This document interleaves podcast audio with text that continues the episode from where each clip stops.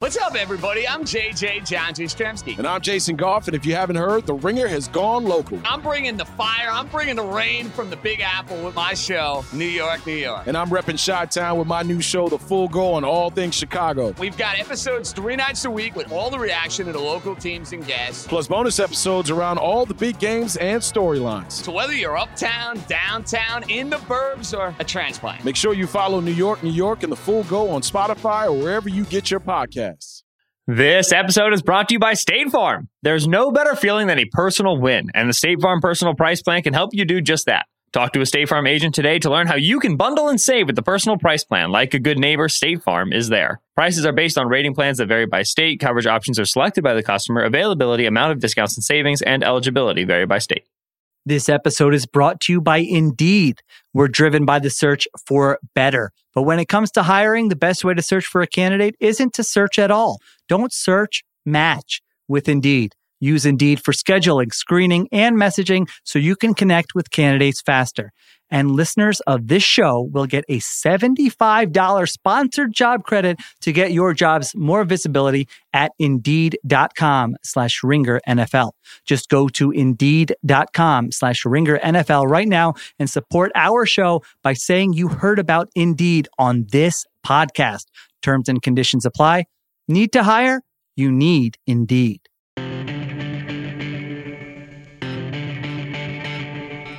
It is the Ringer NFL Show, part of the Ringer Podcast Network. I'm Kevin Clark. Great show tonight. The Packers beat the San Francisco 49ers in a classic on Sunday Night Football. Steven Ruiz joins later to break down the Justin Fields debut and much more. We're joined by Nora Princiotti. Nora, what's going on?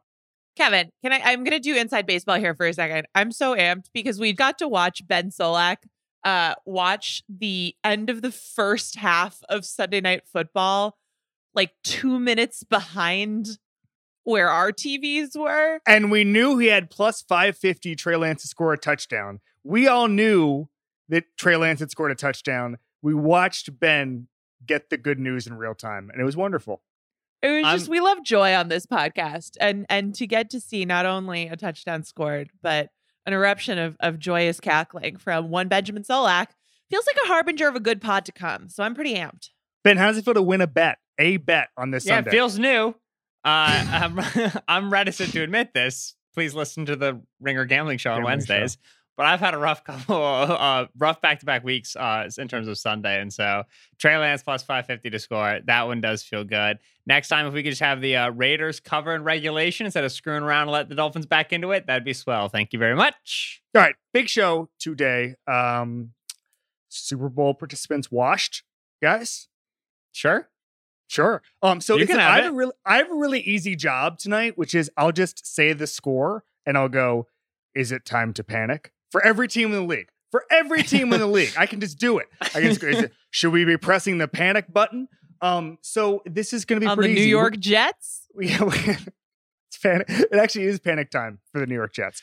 Um. But it's obviously, like, I don't know if pressing the panic button on the Titanic would have really helped but a lot to get to. Um, obviously, aside from the Super Bowl teams, we have Justin Tucker kicking the longest field goal of all time to beat the Lions. Sunday Night Woo! Football, Packers, Niners, uh, Dolphins, Raiders. Uh, the Broncos are undefeated. Uh, the mm-hmm. Jets are not. And there's just a lot of football to get to. We will start, unironically, with is it time to panic in Kansas City? Uh, Chargers 30, Chiefs 24. The Chiefs are now in last place in the AFC West. That is almost meaningless. Uh, but what is not meaningless is that the Chargers looked really good at Arrowhead today. Uh, Patrick Mahomes was not sharp. He had two picks. Justin Herbert, uh, 26 of 38, 281 yards. Uh, he made the throws he needed to. Um, there were, it was not perfect, but there were some just huge time throws. Uh, Mahomes has now thrown interceptions in back to back weeks for the first time since 2019. Um, he had thrown in the month of September 38 straight touchdowns. Uh, he did the thing where he went behind by two scores and he did not come back previously. So in the last four instances, three of them were to Tom Brady. He was 0 3 against Tom Brady in those scenarios, but he usually comes back. Ben Solak, Herbert, bit of the prince we were promised here in the AFC West. What'd you think? Yeah, right. The uh, the refrain that that Steven Ruiz, uh, our buddy who's gonna be on the show later, keeps saying is like he just it's obnoxious that he just stop he doesn't miss throws. It was Right. like when we when we first started watching Mahomes dawn. It's not a one to one comparison, but Mahomes played well, and you were like, oh holy smokes! And then he just never stopped, and you were like, well eventually he'll stop, and then he just never stopped. You're like, okay, well he's gonna stop in the playoffs, and he just never stopped. And Herbert, we're only a couple weeks in, but in in year two, it's like. Okay, when is he going to start missing Yeah. receivers? Like that's what humans do, and he just isn't. Uh, and so the the consistency with which he's delivering is still unbelievable. They still have him as a relatively shallow passer. Like Mhm. when when the Chiefs started to come back into that game on first and 10 from the 25, Joe Lombardi dialed up a flea flicker tight end screen and I wanted to murder someone because Justin Herbert can throw it 50 yards on a rope like there's no need Yep. for this. Um so they still have him throwing shallow. He's still checking out Austin Ekeler very quickly. So the A dot is still pretty low. Uh, and I think that they they still need to open up this passing game more, but uh a Herbert can play mistake-free football for a really shocking level, not just for a second-year quarterback, but for a, a guy who at Oregon, like, was not playing mistake-free football. So it's a very, very interesting evolution. If he keeps it up, he's going to be one of the most dangerous passers uh, consensus by the time the, the, the season's over. So statement win for him, yet another statement game for him. He looks like the real deal, all that in a bag of chips. Okay, so the Chiefs had a chance to win this game. Um, we can get to the end of game sequence here in a second here, but they did turn the ball over four times. Mahomes had two pretty bad interceptions. Clyde Edwards-Helaire had a pretty bad fumble, um, but this was a sloppy, sloppy game for the Chiefs. Nora, basic talk radio, like Monday morning chat show question. Are you worried about the Chiefs? Okay, so panic button Chiefs unpressed. Panic button Chiefs Chiefs defense? inevitability immortality right. pressed. Right? Like Well, hold on, hold on, hold on. Did you feel? I mean, like, I as I said right after the Super Bowl, right? Like, I, I think we all viewed Mahomes as and the Chiefs as just some sort of John Wick who can get out of any situation with a pencil, right?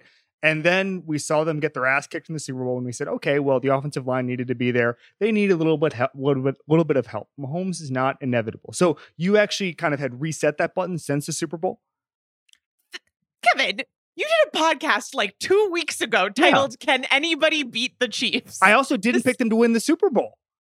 Nor did I. Right. However, I, I I think it's fair to say that consensus Yes. still rests that they are a cut Yes, above of the rest. Yes. yeah. particularly in in the division. I think that uh, one thing that we saw that I think is interesting is that we've had this conversation, right, where we've said on offense they're going to be great. One of the questions is is the defense just middle of the pack or is it actually bad? Yeah. But then the other one is are they built on offense to withstand any sort of injury, any sort of test to some of the top playmakers? Luckily, they've still got Hill, they've still got Kelce. Yeah. But I think we saw for a good chunk of this game sort of a different version of that because let's just take a moment and shout out Derwin James. That guy's good at football, right? healthy and good. Healthy and good, fun to watch. Because he's like one of the only players in the entire league who can actually cover Travis Kelce effectively one on one. And Kelce was pretty good in this game, um, finished seven of 11 for 104 yards, but 50 of them, maybe 50 plus, about half of them came on the drive when Dur- Derwin went out. And to me, that's really interesting because, right, like the Chiefs are not going to have four um, four turnovers in most games. That's just not going to be repeated Yeah. on a regular basis. And if they don't have that, they probably win this game. But if you're looking for, okay, is this just totally a fluke or Yeah. did we see something that is in some ways replicable? I think the answer is that for most teams, no, it's not. But for some of the cream of the crop, some of the upper tier playoff teams, particularly those with secondary players who have some ability to take at least one of those two top playmakers, not Mhm. entirely out of the game, but really limit them, then yes, I think you can make the Chiefs offensively limited enough so that the weaknesses on defense come through and they're actually there is a pathway to beating them. So, are they still among the absolute best teams in football? Absolutely. Do I still think picking them to win the Super Bowl is like probably the smart, reasonable thing to do? Absolutely. But is there a way? Is it Yeah. like, do I have that thing in the back of my mind where it's like, oh God, seriously? I have to come up Yep. with a reason why they might not win. like, there were times last year where that felt just stupid. And it was like, Yep. it's so boring to just say that they're going to win everything. And obviously they didn't. Yep. But I, I think that's a little bit different, which, by the way, is is good. It's exciting. It's interesting. the defense was disappointing. I mean, the biggest chunk play of the game that mattered was in the fourth quarter. There was a 43 yard pass to Mike Williams, and he was wide open. I was watching the dots a little bit earlier before Sorensen brought him down. Um, there were some 50 50 calls here. The pass interference right at the end was controversial. Um, obviously, uh, this this game, I mean, first of all, was, there was a bit of chaos here at the end. Um, Mahomes got the ball back with 214. Everybody said, oh, you left too much time. He threw a pick. Um, everyone thought then when Herbert drove down the field, they would just run the clock out and said they scored a touchdown uh, with 32 seconds left. They couldn't end up, the Chiefs couldn't do anything with it. Um, but the big play for me was the fourth down sequence where they go from fourth and four to fourth and nine on a false start. Staley still goes for it. He finds a way. Ben, as a head coach, and obviously when you have Herbert to Keenan Allen, that helps with a lot of things. But as a head coach, is Staley ahead of the curve for where you thought he would be as far as decision making, as far as game management when you see a game like this?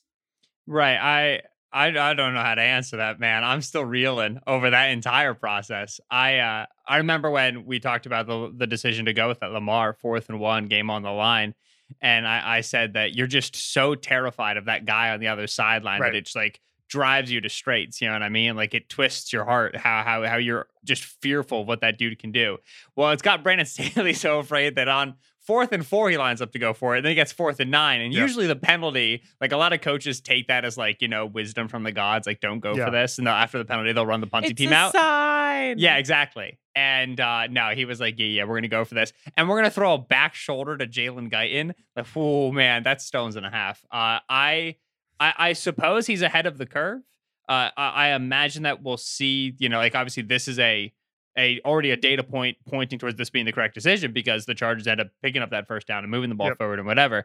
Um, but I don't know how many people are going to be able to catch up with that, even in we're facing Mahomes games, let alone we're facing regular people games.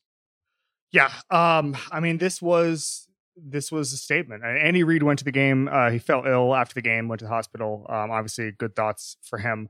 Um, but this is an interesting division now, Nora. We're going to get to a couple of other these teams, but are you thinking about the AFC West is in play now? in play, yes. Again, the Chiefs uh the Chiefs get to play on a on a downfield slope, Mhm. right? So is 1 and 2 too much for them to overcome? Absolutely not. I would not again, the panic button is is unpressed here. But the Chargers are really really really good. Right? Like uh, Mhm. to me this is not we always Yeah. talk about the math problem that eventually Yep. pops up when when you're talking about the playoff race they're not in that territory. This is a team that's going to destroy a lot of teams throughout the course of the season. They're going to be just fine in terms of the numbers. They have the Eagles next week, and then they have the Bills the following Yeah. week. So I think they- they, Tremendous get right opportunity against the Eagles in week four, baby. right, but then they have a huge Ben just test. swoops in. I, I know Put that, that that out is there. true. That is true. That's 100% true. They're going to clown the Eagles. But then that is a huge, huge test against the Bills. I think it's Mm-hmm. going to tell us a lot. And the Bills had their get right game against that Washington defense today. Yes. Allen at one point had as many touchdowns as he had incompletions. Um, Yep. Do, do two Yeah. get rights make a Bills Chiefs game? I Mhm. hope so. Uh, That was yeah, a I- solid joke, guys. Come on. I, I like no, I liked that. I give you. I, I, I liked enjoyed it. it. it. was good. Um, yeah, I uh, I, I do Ben, think uh, that. by the way, bet, Ben Solak had plus 550. Bet that Nora was going to tell a joke that only she was going to laugh at.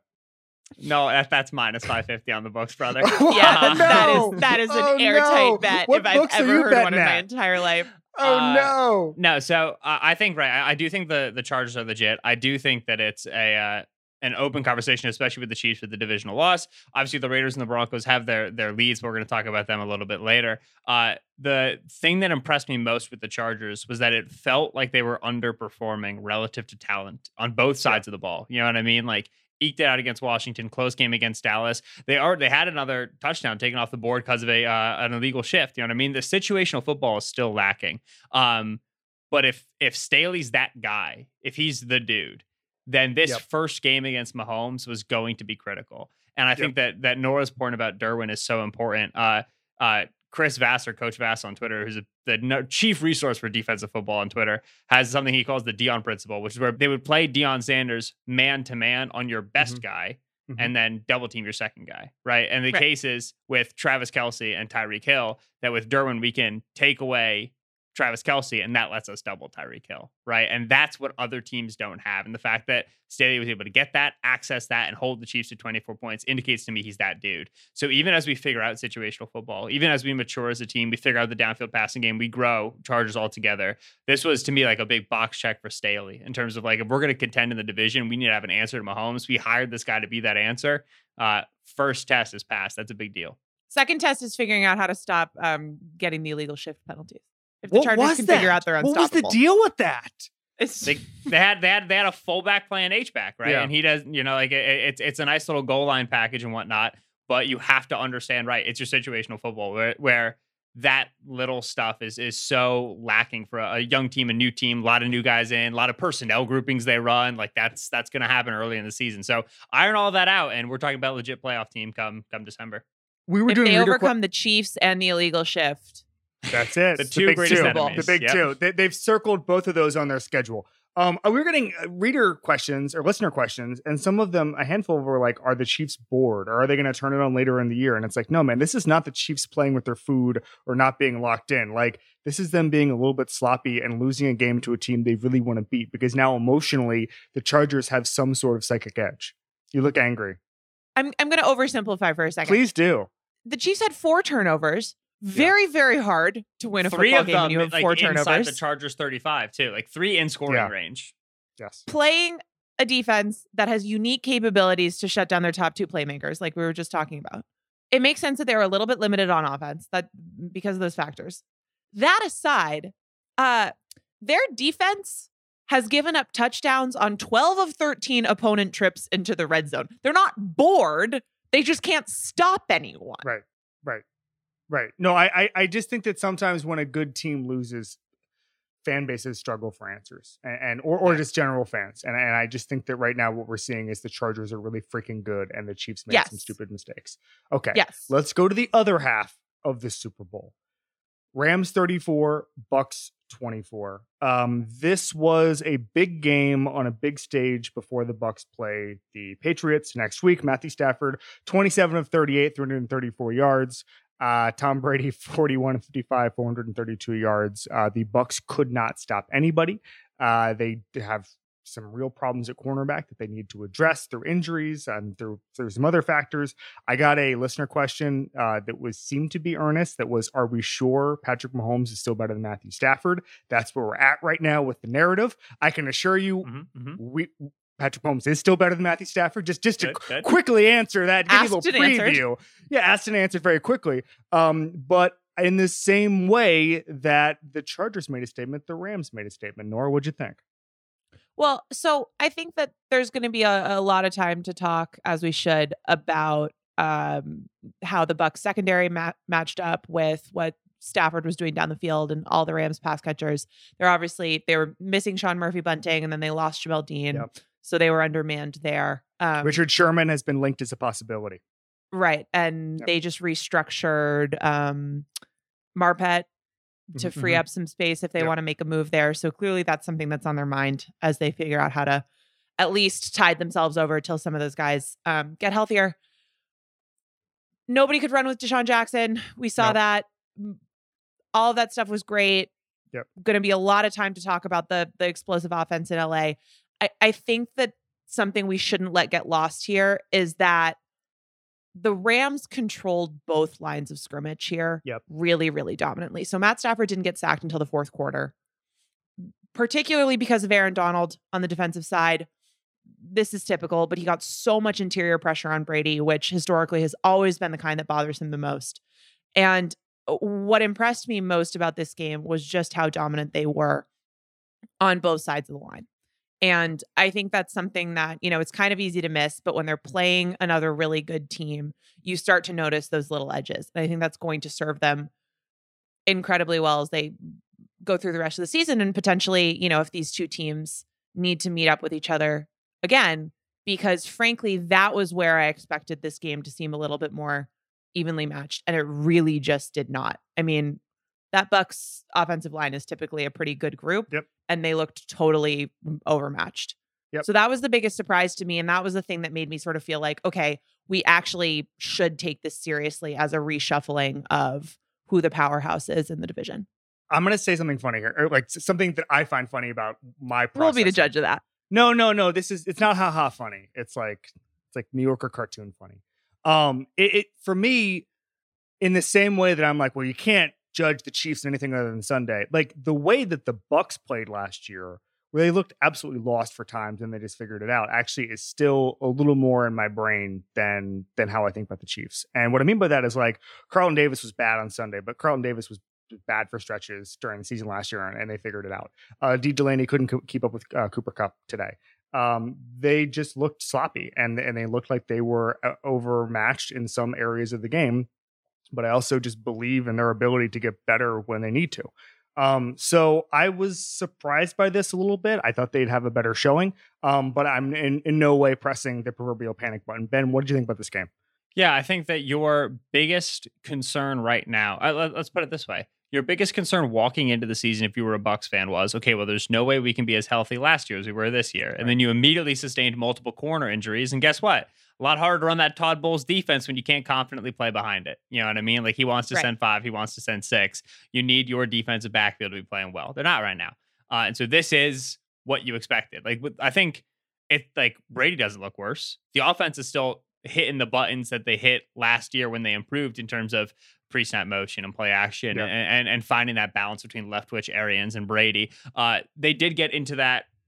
They didn't really get into a, a deficit early, but I think they probably got pass happier earlier than they wanted to. Uh, they're definitely a team that still believes you have to run the ball well to set up play action. And because of how they run play action, like they don't boot Brady, right? It's not the rollout boot action stuff. It's Mhm. play pass. We were pulling a guy and he's dropping back into the pocket. It is nice to actually have the running game working because you, you do want to come downhill at teams. So I know like nerds like you don't need to run the ball, but I understand why the Bucs really feel like they need it and they couldn't run the ball early. Uh, and so there's like little problems there, but I don't think there's anything that's lasting. This Rams team is pretty good. Uh, their defense, I thought, really uh, played much better than they had the first two weeks of the season. I think if they met again, I think the Bucs would have a lot better answers. Antonio Brown, obviously on the field, would help them as Mhm. well. Uh, so we'll see if they JPP. get there. But I think, I think Tampa overall, you feel fine. Typically, Tom Brady as leading rusher is not a good sign. Historically, Mac Jones was the Patriots winning rusher today. Uh, DeSean Jackson, Also, not a good sign. not good. Uh, DeSean Jackson, ninth career touchdown of 75 yards or more. Ben Solak, the floor is yours to appreciate DeSean Jackson. yeah, I, I watched uh, Miracle in the New Meadowlands like 85 times just during the Bucs. I started rewatching it again. Today? I- yeah, and I just started rewatching old DeSean Eagles highlights. I saw the Vic touchdown against Washington, and then I put Miracle in the New Meadowlands back on. DeSean, it's just it's One of Tom Coughlin's reddest faces. Yeah. You, Yeah. you always forget that the camera cuts to him just screaming, Screaming, What did I tell you? At the yeah. punter. Just no interest in shaking Andy Reid's hand at all. Just finding Yeah. the punter and yelling at him. Matt but it's right. It Yes. uh it's a guy with number six and a mullet. Uh we'll Belie- I check back in on that one. Yeah. But uh the uh, Sean McVay had a quote about getting DeSean more involved and getting him more snaps. That it's Yeah. on me to figure that out, and he's made this whole uh, uh, presentation of Matt Stafford is unlocking me. Matt Stafford is unlocking our offense. Matt Stafford is the solution to everything. And then in that in that whole conversation, right, was and I need to get DeSean more involved, and and you can see the connection there between bringing in DeSean Jackson, drafting Tutu Atwell. They clearly had this idea for this downfield component, and what's really cool is they're already putting the layers on the layers. DeSean's big touchdown catch was he fakes that dig on the backside and then hits the go. You couldn't even fake the dig with Goff because Goff doesn't throw the dig. Stafford throws the dig. So now you can run the dig and go. You know what I mean? Like it's week Yep. three and they're already Jared on Goff level two. catching strays. Listen, Oh, that's going to happen a lot. yeah. Jared Goff better buckle up. Buckle up your chin strap, buddy, because you're getting it this year. Every time there's a Stafford, a Mm. Stafford segment. I, I love how quickly the chemistry's developed with Cooper Kupp. I think it's incredible Yeah. to see how Kupp's come back Yeah. from that injury and, and be so dynamic all over the field. It's wild to me this team just like doesn't need to use Robert Woods. How? It's Robert Woods. And they just like, meh, this is a third, fourth option. Crazy. Not only was it Matt Dodge, that was Matt Dodge's last career NFL game. Go one. out with a He was a rookie. He was a rookie draft pick, and that was just it for him. Woof. So there we go. Also Uh, catching all right. strays. Also catching strays. Matt Dodge is trying to have a nice Monday morning somewhere. Sorry, buddy. Uh, all right, let's get to our first superlative. It's the Aaron Rodgers is back award. It goes to Aaron Rodgers. Um, so the Packers just won a classic. Uh, this told me a lot about both teams. Jimmy Garoppolo, uh, I believe is a scientific word for it, played like an idiot for for parts of this game, and this Mm-hmm. is going to be a pretty hot button issue all week as far as whether or not Trey Lance is ready to go. Because Ben, I don't know if Trey Lance is ready to go. I don't know how much justification there is for keeping old Jimmy G there to throw the ball into the ground or do whatever he's doing right now. There was such a good moment where they were putting together that should have been, could have been game winning drive. And Chris Collinsworth was like, well, it's just incredible. Like they draft the backup and like, you know, Jimmy's not long for the starting job, but look at the drive he's putting together. It's incredible. Da, da, da. And then they come out of the break and Garoppolo tries to throw a pick on first and 10 inside the 30. And Collinsworth's like, whoa. Tries his hardest. Yeah. He's like, oh, whoa, what was that? Whoa. And it's like, he's been doing that all game, Christopher. Like, you just got to, like, you know, like, it's nice they're moving the ball down the field. But yeah, Jimmy is uh so, he's, he just is what he is. We just know. Like, e- everything Jimmy just did in this game where he scored 28 points against the Packers is what he's already done in the Shanahan offense multiple times. And they drafted a quarterback at number three. Because you can be okay with this but it's not a winning formula over the course of a season. So yeah, once Lance is ready, man, it's time because you're going to get some of the boneheaded plays still, the same way with Garoppolo spiking the ball at his own feet and then pointing at it as if the ball is a receiver. Um, but you're going to get much more explosive plays as well. Okay, so I want to get to the is Trey Lance ready question a little bit later. So Garoppolo goes 25 of 40 for two touchdowns, one interception. Rodgers 23 of 33, 261, two touchdowns, no interceptions. Um, Davante Adams 132 yards, including some of the biggest catches in the game. George Kittle tried his damnedest to win this game. Um, Kyle Juszczyk also had some some great plays uh, in the passing game late. Uh, Nora, the Packers, all the way back. Well, Aaron Rodgers is quoting Moneyball on television. He just said, How can you not be romantic about football, man? So I think that's all the way back. What was in is in Moneyball? They said baseball. Yeah. Hmm. I can I can not be romantic about baseball pretty easily Oh. actually. I, Yeah. I routinely Yeah. am not. Yeah. Um okay, so obviously I, I don't want to overanalyze a game that obviously could have gone in so many different directions. And there's the scenario here where we're talking about the one and two Packers and and it's, you know, crisis mode. It would have been it would have been the the is it time to panic in Green Bay question that we asked for a bunch of other questions. That that, that is totally conceivable. But the Packers won.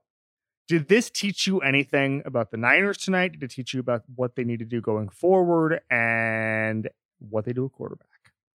Well, if if we're talking about the Trey Lance question, I mean, we just had this conversation about Jimmy is what he is, right? And we we have enough of a sample size, more than enough to know that. Uh, so does Kyle Shanahan, right? So Mhm. I- I'm going to trust them that if Jimmy's still playing, that's for a reason. So uh, this loss by no means says to me like turn it over to Trey Lance. Clearly, after not using him in week two, like they they put him in there for a few snaps and are happy to do that, happy to have that change of pace. I don't think that there's anything that, you know, it's just sort of a race against the clock, right? Because we know Jimmy's limitations. They're the same ones that made the Niners want to go up and, and be able to draft Lance in the first place. And now it's just a matter of how quickly can he be ready to the point where he's an actual on the field snap in, snap out upgrade. Because if he's not playing more, I trust that that's the right decision. Right? Like there's probably some infrastructures in the NFL where I might say like this is ridiculous. You know, see week 1 Chicago Bears entries under. But this one I'm going to assume that this is just sort of their best effort, right? And getting got by Aaron Rodgers marching down the field for a game-winning drive. Uh it's not that there's no shame in that, but there are certainly it's not exactly something that's never happened to a worthy opponent before. So I I don't really think that losing this game sort of changes the trajectory of when they turn it over to Lance. Ben, one thing I like doing is asking really broad questions uh, that you weren't prepared for. Um, that me. just just pigeonhole you to a take that um that you probably don't want to make. Rank the NFC contenders for me right now. After a big, big day of NFC contention jockeying, I guess you could say. It's your your top tier is I think Bucs Rams, the two teams that we saw play. I think then the next tier down is Green Bay, Seattle, or no, not Seattle. Get them out of there. Mm, it's probably Get them out of there. It's probably yeah, it's probably Bucs, Rams, step down, Seattle, and that's where I'm at. And then like that third tier is Niners, uh, Seahawks. Seahawks are tough to trust because the defense is all over the place. It is absurd watching this team try to field 11 players who all know what the other one is doing against NFL offenses. Just ridiculous. And then the Niners, I don't trust the quarterback that they've got. And if they put Lance in there, I think that, like I said, they could become more explosive.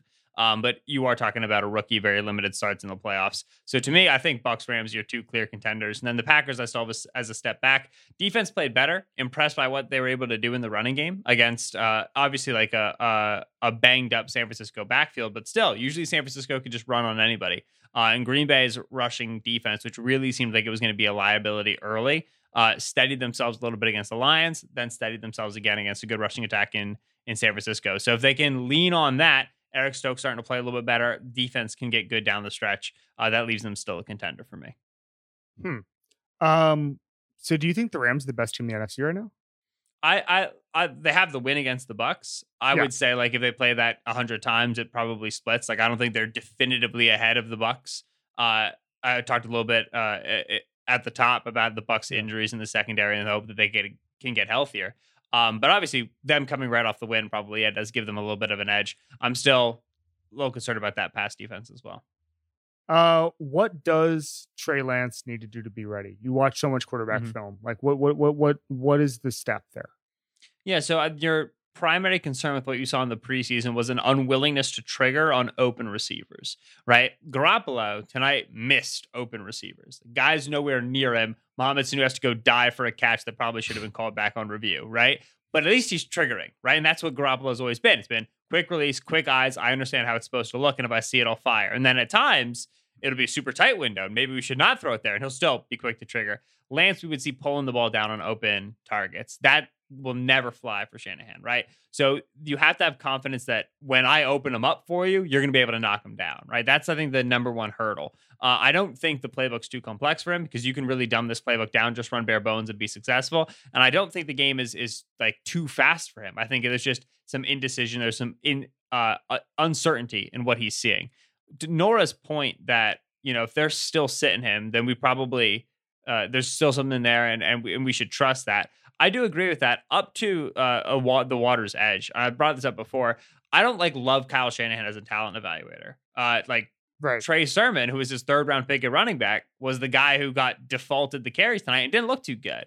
Uh, Joe Williams was that third round pick beforehand. You know what I mean? Like, I'm not the biggest Brandon Aiyuk fan in the world. Jalen Hurd was the second round pick. He tends to be a little bit uh, idyllic in the talent that he brings in, and then when when the rubber meets the road, he's like, "Oh shoot! Like we got to like deal with all this." You know what I mean? Right. Uh, and, And then, so, and then he thro- and then he discards guys really quickly. yeah, he right. gets and you very get- mad. Dante Pettis in the doghouse and Brandon Aiyuk in the doghouse. And so I do think that there's a chance that the Niners are objectively better with Lance, but Shanahan doesn't want to like deal with that yet because he thinks he can get Lance like a much better place than he is. Whereas the reality might just be put him out there, let him make his mistakes and grow with it. So uh, I at this point, I just I, I the camera cuts to him after a Garoppolo second and ten sack, and you're just like, this guy looks like he hates his life. Like, just put Lance in. Like, let's just get this process started a little bit. So to me, I I, I think that he should be going in at this point. I don't I don't see the utility in waiting. I, I completely agree. I mean, Jimmy Garoppolo uh, is clear to me that Kyle Shanahan just can't take this anymore, but doesn't seem to have many options. Um, Nora Packers. Anything you learned about them tonight? This is a little silly, but if there were any questions about whether or not Rodgers is bought in or if his mind's somewhere else, I mean, that guy looks excited to be doing what he's doing. That week one thing looks pretty weird. Yeah. Mhm. Sometimes you, you know when weird things often tend to happen in in football. Week one Yeah. in Jacksonville. It's funny because uh, so James Jones is on our Tuesday show, and I really enjoy that show. It's him and, and Ryan Shazier and Jason Goff. And I listened to the show the first week because I, I I wanted specifically to hear what he had to say because he obviously played with Rodgers. He knows Rodgers. Uh, James Jones uh, broke the re- the story of Rodgers' first uh, la- most recent extension, all that stuff. They talk. And so I was interested to see his analysis because I wanted like, oh, what were they doing to the receivers and all that stuff? And James Jones is like, you know, sometimes there's games where you just roll up and you're just like, wow, we just don't have it. This sucks. Vibes are off. Yeah. the vibes are and, immaculate. and initially I was kind of like, is that it? And then I was like, wait a second, maybe maybe that's actually the best explanation of all. It's just like sometimes you just get to Jacksonville and you run a couple plays and you're just like, man, this is just not. I mean, the same way any of us, you know, we're good at like, you know, media stuff. And sometimes you're just like, oh man, I got to grind this one out. And if you're playing in another NFL team, luckily we're not when we're just writing a damn blog. Uh, Thank God for that. they'll make you pay. Um, Yeah. so the week one, maybe it's just one of these weird blips on the radar. And and the other thing is is the whole like good coaching staff customer game plan, right? Like I think Rodgers had a quote. It might have been on McAfee show. I can't recall where he was like, "We thought they'd do anything but zone blitz. You know what they did? The zone blitzed a lot. they were just like, we just didn't have the answer for that. Like, we weren't ready. You know what I mean? Um, yeah. To me, like we're getting closer and closer to that Saints game being a, a throwaway. I very much agree. Uh, like settled in during the second half against the Lions, played a really good game. I thought pole to pole against the uh, the Niners. Za'Darius Smith, let's get him back healthy. Uh, the continued issues of like our passing game is Davante and Yeah. occasionally Marquez Valdes-Scantling, those still exist. They existed last year and like they were really good. So I think we're getting closer and closer to being able to say for both Washington and also for the Bills, who had their big weird one week week one game, we're we've we're moved on. We've grown from this. All right. Rodgers had zero timeouts, 37 seconds left, and it won the game. Nora, talk radio question. Mahomes or Rodgers in that spot? Who'd you rather have? Mahomes. I just think he can do he can do more ugh, he can do more different things. Wow. But Tough one. I have a question. How mad are we that Kyle Juszczyk scored versus how how mad are we that, that Well, Kyle- well, so so so we have we have a different right So this also happened in the Chargers game, and it ended up not mattering. Where the Justin Herbert called audibled into a pass instead of running out the clock. Anyway, what were we gonna say? So it's right. Kyle Juszczyk breaks a couple tackles and scores, leaving 37 seconds left on the clock. The that play and the play previous, they had snapped the ball with 12 seconds and Right. 13 seconds, I believe in Right. both instances on a running play clock, or excuse me, a running game clock. So obviously, like number one, coaching point from Kyle Shanahan should be like, let's bring this clock down. We have all three timeouts. We have total control of the clock right now. Garoppolo, veteran quarterback, even if he's not told that, should understand that we have all three timeouts. Let's bring this clock down. Whatever. I some people are mad at Juszczyk. I don't know if you're a fullback and you have a chance to catch a touchdown, which I know he's like already caught some before because Kyle Juszczyk, but still, yeah, you go score it. Then blame the other guys. So happy for Kyle. I'm with you. I- Yeah. I'm with you. I'm, so, so this exact, not the exact same scenario, but the, but the clock thing, less than a minute left, uh, happened in with the Chargers, and part of that was they didn't, you know, the wind is swirling, all that stuff. We saw, uh, you know, five seconds after Williams scored, they missed the extra point because of of everything that was going on. So it ended up being a good decision. I think if you let if you leave offensive players to their own devices, they will try to score a touchdown. That's Mhm. just how they're wired. Ben Solak, your first superlative. Yeah. Uh, so this is my bad award, though it's kind of a good award. It's a little bit confusing. Uh, it is the Nick Foles Award for Miami Dolphins backup quarterbacks against Las Vegas Raiders. Uh, last year, Ryan Fitzpatrick. This year, Jacoby Brissett. Because this is the second time that a Tua absent Miami Dolphins offense has looked oddly better than when Tua's in there, and that's a conversation that obviously Miami's trying to uh, uh, you know walk on eggshells around a little bit. Uh, you know they they obviously looked at the quarterback market this past offseason, walking with Tua as our starter. We're not going to leave Fitzpatrick in the building. We're going to let him go somewhere else. Bring in Brissett. Everybody likes Brissett, but it's okay. He's not like Fitzpatrick, right? Uh, and early on, he wasn't. You know what I mean? The Dolphins scored 14 points early. They had the pick six, uh, and then the the Raiders went for it on a fourth down just inside their own territory. They're in the 34 yard line. Didn't get it, and then Miami gets a, a quick score. They're up 14 nothing, and then they didn't score any points for a very long time. And probably uh, you can imagine that coaching staff and the way they're built said, "We're going to try to sit on this ball. We're going to try to maintain this lead. We're going to win with some defense." Raiders obviously a pretty good offense. They're able to get back ahead. They're able to get back ahead by multiple scores. And Miami's like, all right, we got to score some points. And Will Fuller's back. And DeVante Parker's still solid. And Jaylen Waddle looks good as a rookie. And guess what? Jacoby Brissett can hang back there a little bit. He did a great job evading pressure. Really impressive because Brissett's usually a very high sack number player. He did a good job under duress, moving around in the pocket, extending plays. And then all of a sudden, that arm strength, like Brissett's got himself a, a little cannon there. Uh, he's able to hit some tight windows in the intermediate area, and he's able to, to push the ball down the field. I mean, he was slinging the rock a little bit. You don't get that with Tua. uh, uh, J.C. Jackson said it. We knew once we got Tua off script, we'd get a pick off him. You know what I mean? Like that's the book on that player. And so, while I, I wouldn't go so far as to say the offense looked clearly better, that was the case with Fitzpatrick in 2020. Uh, Mhm. The Dolphins got this game back. 28 28 tied it up, or excuse me, 25 25 tied it up, and then they lose 31 28 in overtime. Um, but they got this thing back because when they needed to score points down multiple scores, they had the quarterback to do it. And they don't have that guy when the starter's in. And that's a, a point of concern for a Dolphins team that's now one and two. Uh, they've lost uh, they lost to the Bills 35 nothing in, in Tua's absence, but then once they had a week to game plan for Brissett, they're able to hang with like a, a, a solid Raiders team that's playing really well. Uh, Miami once again, like it, it- they're kind of back where they were. They're a good team. They got a lot of good pieces. They could make the playoffs. Quarterback's the biggest question mark, uh, and that's not where you want it to be when you were coming into the season with the whole shit built around Tua, the whole plan built around Tua. It's a tough spot to be in right now. Here's what I like. Here's what I like about this. Raiders fans will complain if they win like two games in a row. They will complain endlessly that we're not talking about enough enough about them. So they're three and zero. They look really good. Derek Carr has thrown for 1,200 yards. Uh, I believe there's only Ruggs three, looked the best today that I've seen him in the NFL. Ever. only three quarterbacks in history have thrown for more yards in the first three games, and because it's the 17th game, that puts Derek Carr on track for the most passing yards of all time. But what I like about it is that Raiders fans are going to get so mad at you, Ben, for focusing on the Dolphins, not the Raiders. That's what I like about that segment. They're just going to come. They're going to at you. They're coming at you, buddy. The Las Vegas Raiders are the first team in, in a long time. Andrew Siciliano had the, the exact tweet. I don't remember the time frame to start the season 3 and 0 against three teams who had at least 10 wins Yep. last season. Yes. Yes. Yeah. Sick. Awesome. I'm very happy. They've won two of those games in overtime. Yep. Here's the thing about overtime wins.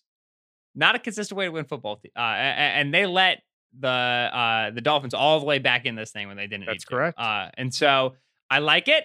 I'm not fully buying it yet.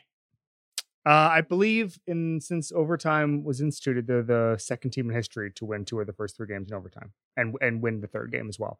Uh, Nora, are the Raiders good? Well, uh, let me suck up to the Raiders fans for a second because uh, their offense has been pretty good. Clear, clear dividing lines here on this podcast. Go ahead. Yeah, I am your friend, Raiders fans. At Ben Solak or whatever your Twitter handle is. Raider, Go find Raider him. Nora. She's going to the black hole. That actually sounds kind of fun.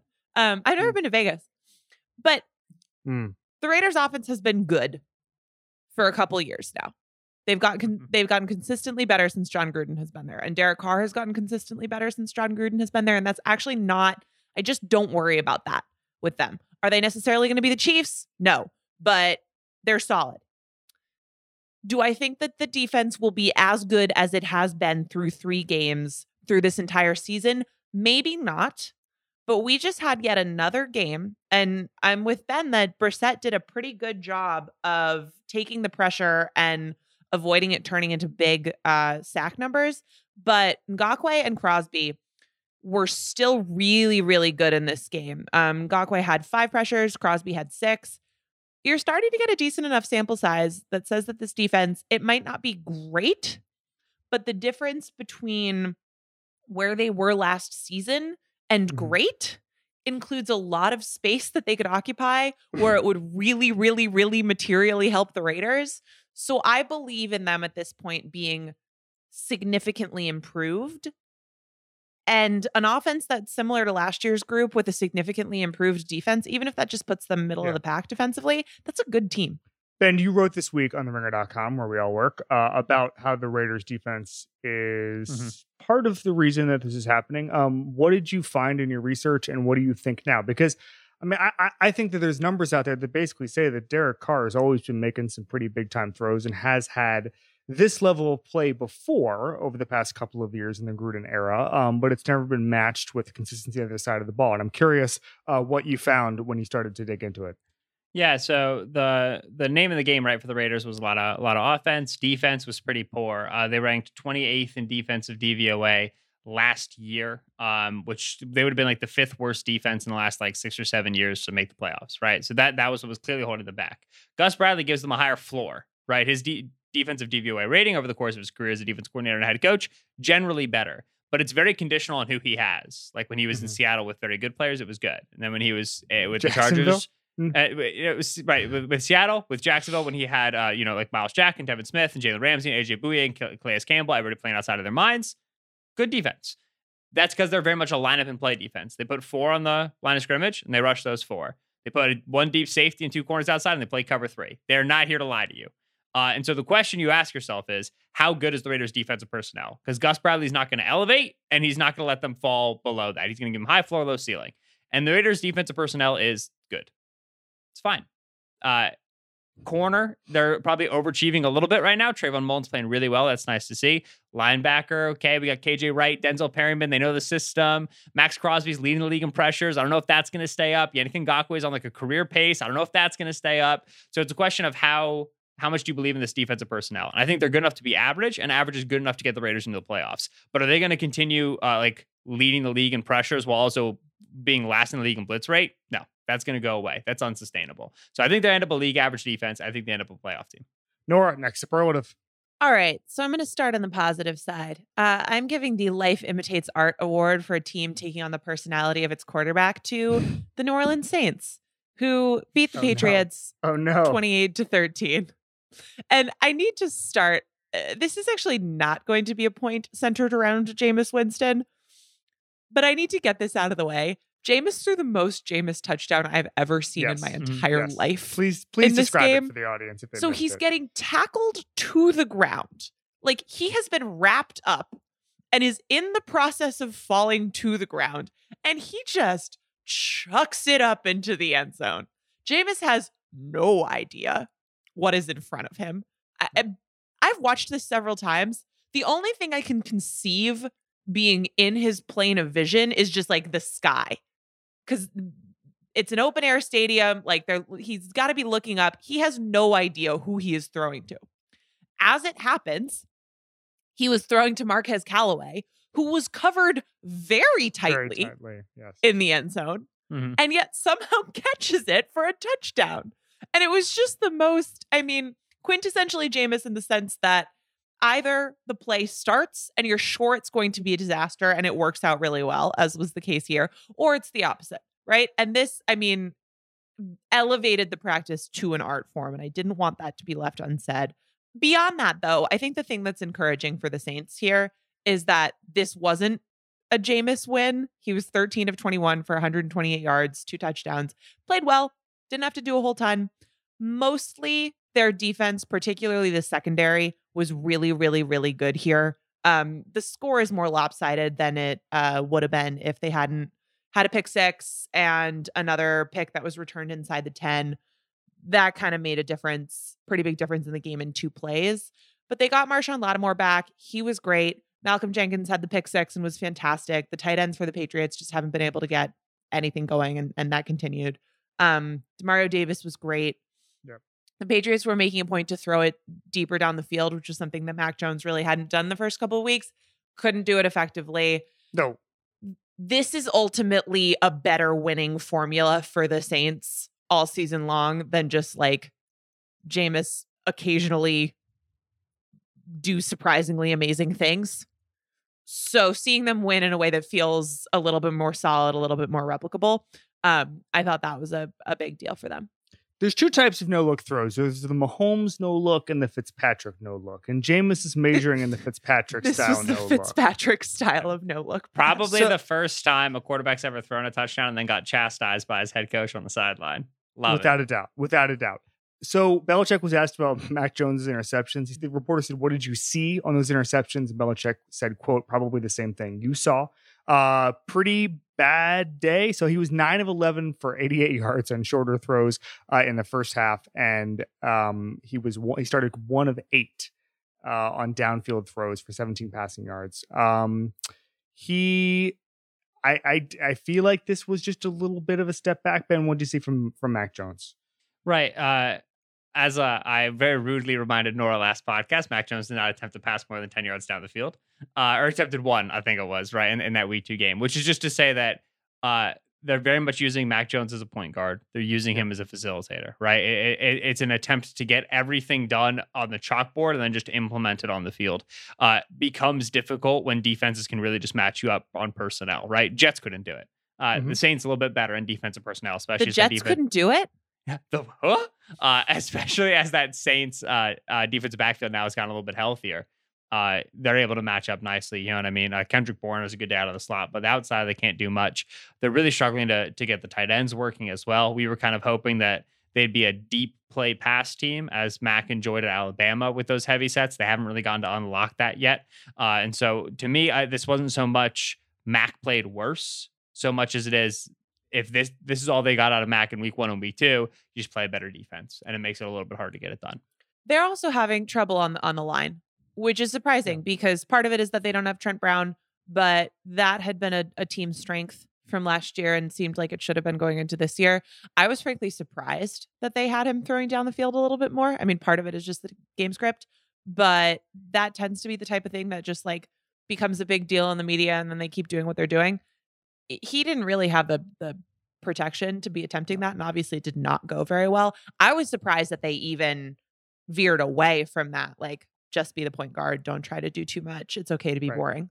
No, they they they tried. They definitely tried. At the end of the day, 30 of 51, um, three interceptions. Uh, you know, it, he had some some okay throws as the time as as the as the day went on, but looking at his passing chart, uh, wasn't anything special, especially deep. So um, yeah, it was a bad day overall for rookies, and we're gonna get to that maybe contextually a little bit. Um, but let's get to my next superlative and it's something i really want to talk about because this was i think i think this was the game of the day. I think this was the game of the day and it, it was one of the plays of the season strangely and it's something that i've been waiting for since 2017 when i wrote a very long story about this. It's ravens 19 lions 17 and there's a lot to unpack and the ravens should not have won this game for a number of reasons and and there's a lot of lions fans who are really really upset right now and i i feel your pain um the false the delay of game which should have made so let's back up here justin tucker made a 66 yard game winning field goal as time Mhm. expired uh his previous long was 61 yards obviously uh this shatters by a few yards the longest field goal in history um that should not have happened. Uh, before that play, there was a delay of game that was uncalled, so it should have been either a 71 one yard field goal or Hail Mary. Uh, before that, Lamar Jackson converted a fourth and 19 on that drive. Um, Classic. and and this was a uneven, choppy game where the Ravens probably deserved to lose. Um, Hollywood Brown uh, had some more strange plays. He had just a really, really, really bad drop that could have been a touchdown. Um, this comes down to Justin Tucker's value.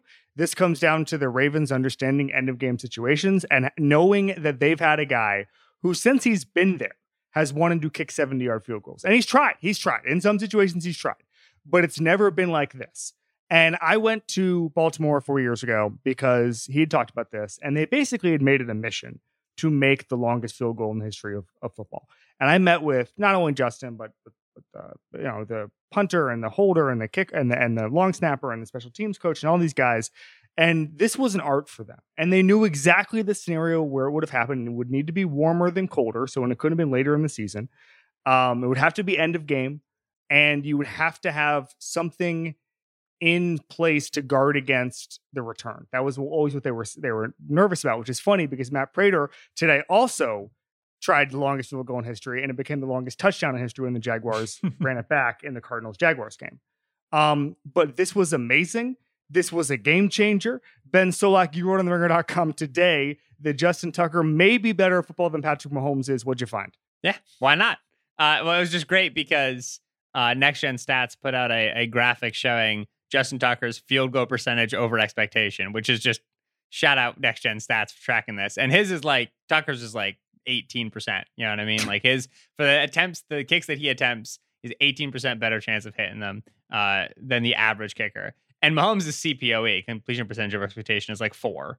And that doesn't matter because like he's attempting such difficult throws that it's like stupid. It's not real. But I was like, oh, like this over expectation uh, infographic would suggest that Justin Tucker is four times better. Yada yada yada yada yada. So then I just wrote an idiot piece for fun and gave it to Riley, and he let me put it up. But uh, it's a God reminder bless that the internet.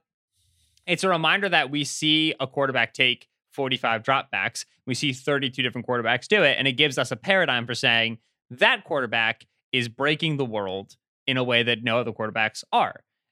Kickers, we see occasionally. And usually we like get up to go get chips because we wanted it to be a touchdown and it wasn't. And it's easy to forget how Tucker's bending space and time the same way Mahomes is. Not the same way, but the same way in the sense that what he does at his peak level is so beyond that which other people are doing at their peak level that it's crazy. Like it's fourth and 19. The Ravens have a 0.1% chance to win this game according to ESPN.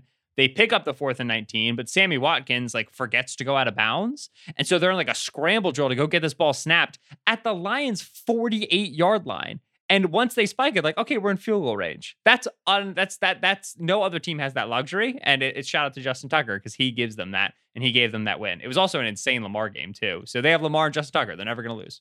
There's something we need to talk about here. Okay. There's a lot we need to talk about. Okay. We need to talk about the Lions piece in this, guys, because Because the Lions Kevin, are never going to men- win a game. but Kevin, you mentioned that um Justin Tucker's prior longest kick was was 61 yards. 61. That was in 2013 Mm-hmm. against the Lions at Mhm. Ford Field to beat them. Yeah. Justin Tucker also broke the the um, prior record of 63 yards, which was by Tom Dempsey Dempsey. in also against the 1970 to beat the Lions. I believe by the same score, I'm not mistaken. Oh wow. I believe So, that. like- I mean, first of all, every game was 19 to 17 in 1970. That was like a, that was Yeah. a shootout back then. That was like Rams Chiefs in 1970. Just ending on a long field goal. I mean, that had to have been pretty exciting. I feel like the, the balls were all lumpy then too. Like that. He also had a uh this is he also had a deformed foot. If you're if you're familiar with Mr. Tom Dempsey, Yeah. he didn't have Special didn't cleat. have- Oh Yeah, yeah. he had a special cleat, He had yeah. the special cleat. Yeah. Mhm. So I mean, it was a, it was a different time back then. It was a different Don't- time back well, then. sh- Yeah. All right. Shout out Tom, Tom Dempsey. The Lions are cursed. The Vikings got in have beef with the ghost that makes you miss game winning field goals. The Lions have beef with the ghost that has game winning field goals go against you. Like it's just a tough scene.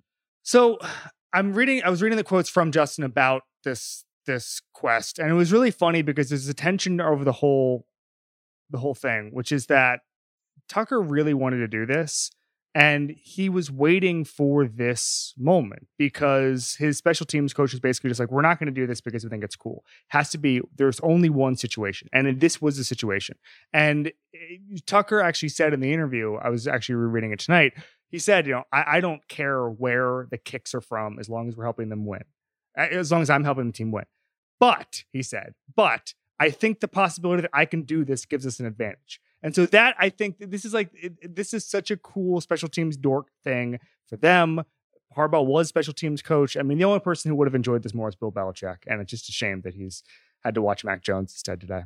He's gonna watch it somewhere. He's gonna enjoy it.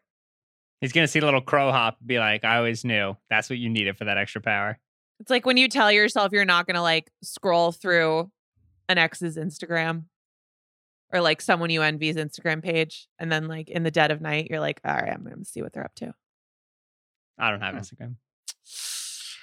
Thanks, Hmm. Ben. Sorry. I, I was Thanks, gonna bud. laugh for you. I'm but gonna let don't that have it. hang out there. I'm gonna let that hang there for a while. Um, Our okay, listeners will so understand.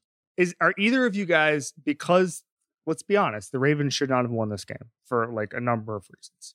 There Mm-hmm. were not a lot of paths to Ravens victories. Um, they almost lost to the Lions today. Either of you guys worried about what you saw?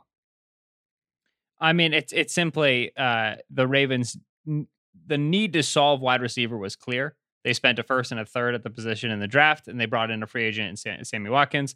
Watkins is continuing to be what Watkins has always been, which is like a good weapon, but he's inconsistent. He's unreliable. Uh, they need to get Bateman back on the field. Tylan Wallace hasn't really gotten snaps, their third round pick, because uh, Mark Andrews struggles massively with drops, especially in high leverage situations, and Marquise Brown struggles massively with drops in high leverage situations. Uh, and then Brown's also he's not like a as much of a YAC getter as you'd hope because he's he's so diminutive of frame. Uh, and so they knew they needed to address wide receiver. And the main issue, like I said, it was a crazy Lamar game. Lamar was dotting dudes up, and he just could not buy a catch uh, from Watkins, from Brown, or from Andrews. Like they their pass catcher situation is as bad as anybody else's in the league. They're barely holding on at two and one. They need Bateman to be back and be good like tomorrow.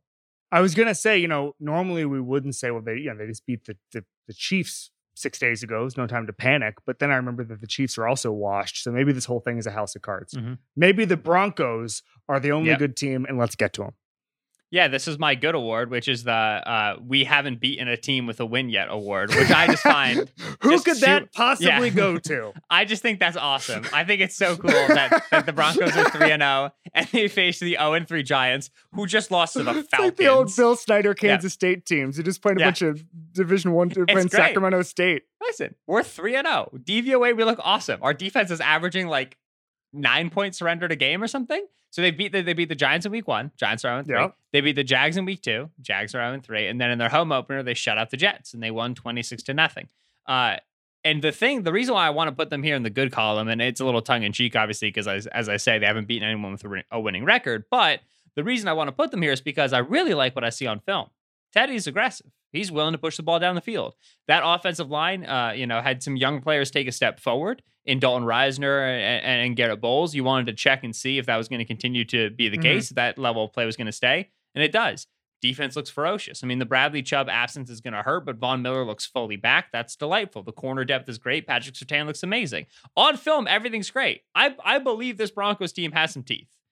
I just did you just beat three 0 and 3 teams. And so I don't know how far I'm willing to go on that. You know what I mean? Uh, they get the Ravens and they get them at home, which is great because mile high in, in September is usually a really big advantage in terms of your conditioning and your adjustment to the thin air and so on and so forth.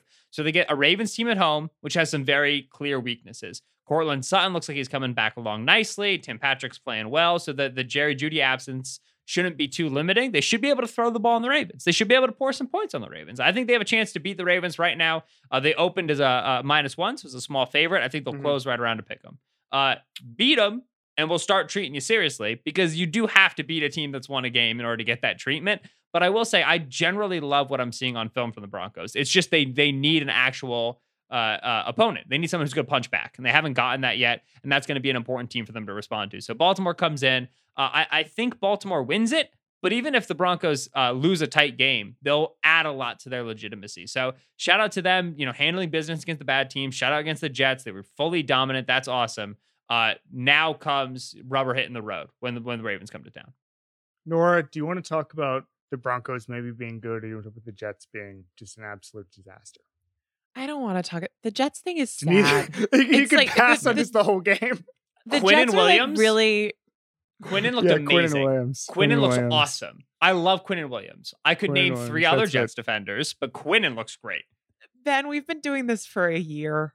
Yeah. Like Quinnen Williams is just not enough to turn this frown Yeah. upside down. It is. I mean, You're I guess you're what you new can to this, is- Ben. You don't Right. understand the Jets fans in our orbit, in our lives, who don't want anything to do with this team.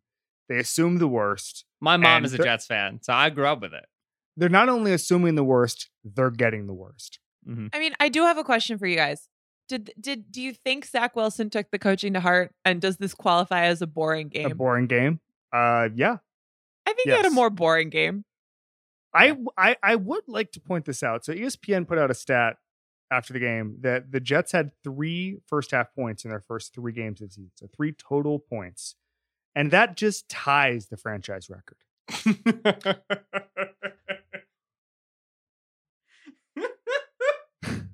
It's so Ah. bad. Uh what are we doing here, guys? You think you, you'd have total ownership of that record if you score three points through three games? It's worse than the rookie quarterbacks who threw four interceptions and Yeah. right off the bat. Stat. Uh, it's not good. Did you see the Greg Van Roten quote as well?